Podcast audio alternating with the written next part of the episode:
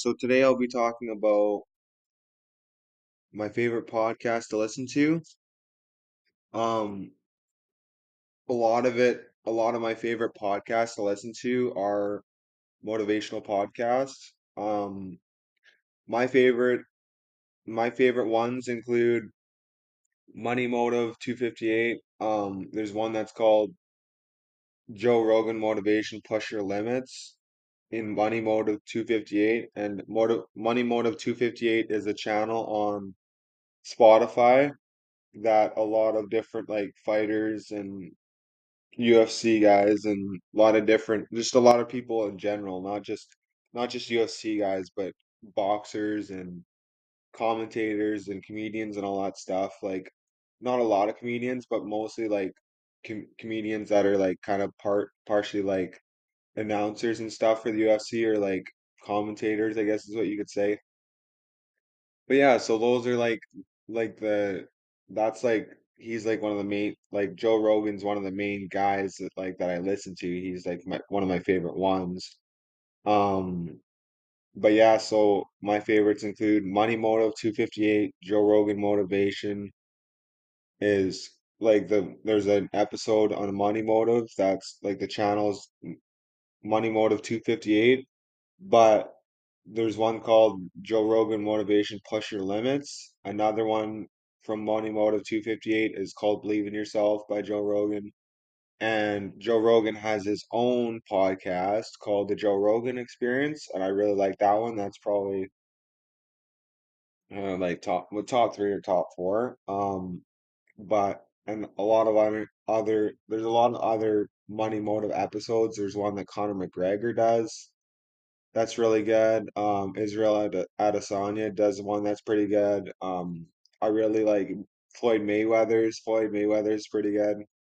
Um, his is called No One, Nobody Can Beat Me, because he's got a he's got a record that not a lot of other people have, and he's he's beat a lot of people. Um, but there is controversy on the one when I think I can think it was Manny Pacquiao, Pacquiao or Pacquiao. I don't know how to ex- how to pronounce that, but or I think it's Pacquiao. But yeah, so he's got he was Manny. Pacquiao was actually beat by Floyd Mayweather in a split decision a while back, and they thought that they thought that Floyd Mayweather didn't win. They thought some commentators said, "Oh, he shouldn't have won," but um, I think it just depends on the person too. Like, some people may think that, and some people may not. Um, for me, I was actually hadn't been a Floyd Mayweather fan until I watched one of his recent fights. Um, one of his recent fights, well, not super recent, but a, a year or two ago, but like more recent than I actually thought it was. Um, was it was Floyd Mayweather versus Conor McGregor, and uh, it was a good fight. The first uh probably three rounds, it was a good fight, but then um after that, McGregor kind of started getting tired, and he couldn't throw throw a throw the big haymaker left hooks that he usually does. Like, his left hook is really, really crazy, and um, that's what he uses a lot. I guess left hook is really hard, knocks a lot of guys out.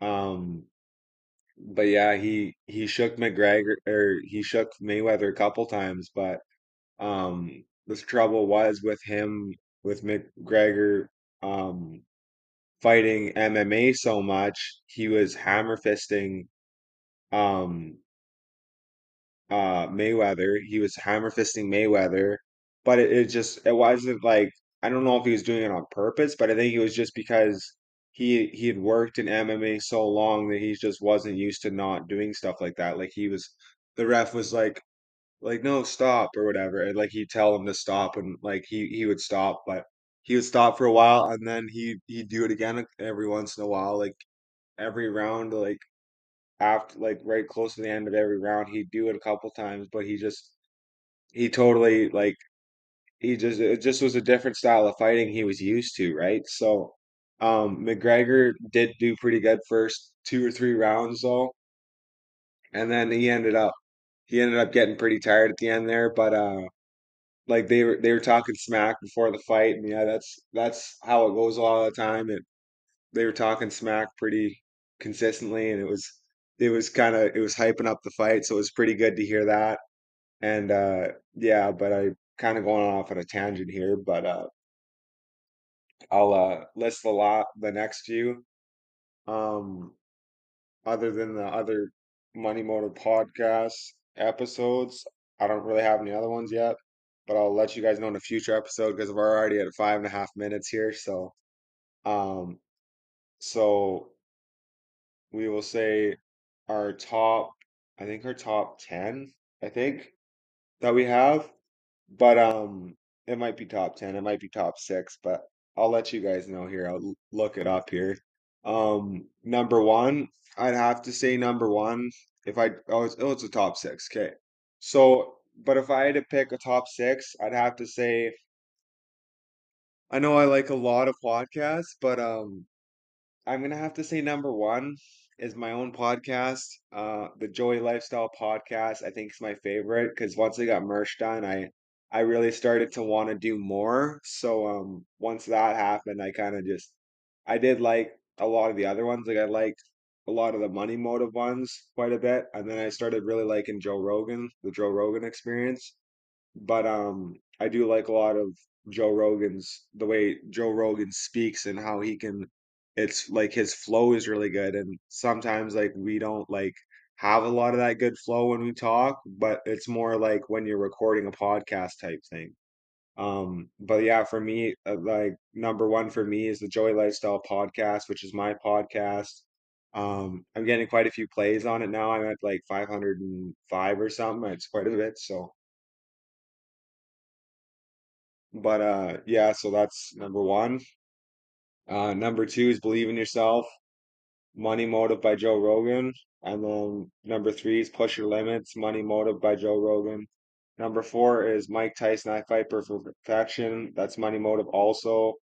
Number five is The Joe Rogan Experience by Joe Rogan. Um, if you guys don't already know his net worth, it I looked it up the other day. It might it might have changed, but um, I looked it up the other day, like yesterday, and it's it's actually one hundred twenty million, which is quite a bit. Um, and then so number six on the list here for my f- top favorites, um Behind the Vision by Destin Shao. Um oh it wasn't a top ten, it was just a top six, I guess, guys. So that's top six. Um but the reason why I like them so much is because because I find a, all a lot of these celebrities motivated me motivated me to get more done, not just in the sense of working for money, but in the sense of having a list of things that get accomplished that day and feeling good about what I get done in a day.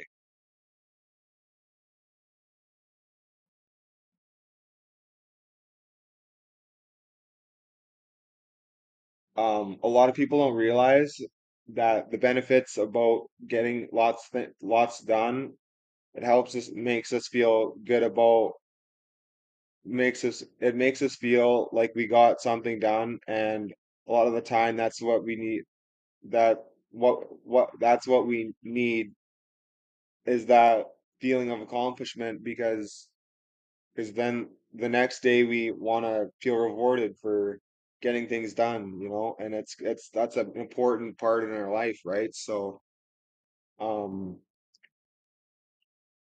but some days we don't get as much done as we we want to. Uh that's okay. Um but it drives us to do more the next day if we um can gain some uh uh motivation, I guess, is how you can put it. Um but momentum is key to getting more done, because if you get stuck in a bad spot, it can get you into a lot of trouble.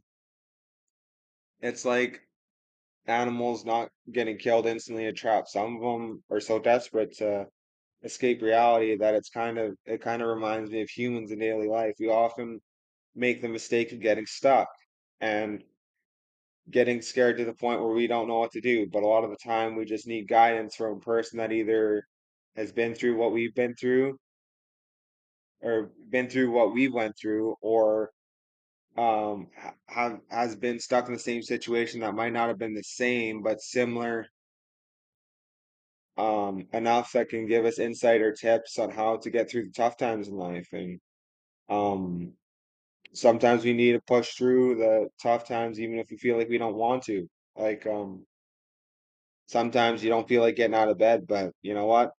There's always another day tomorrow. You know?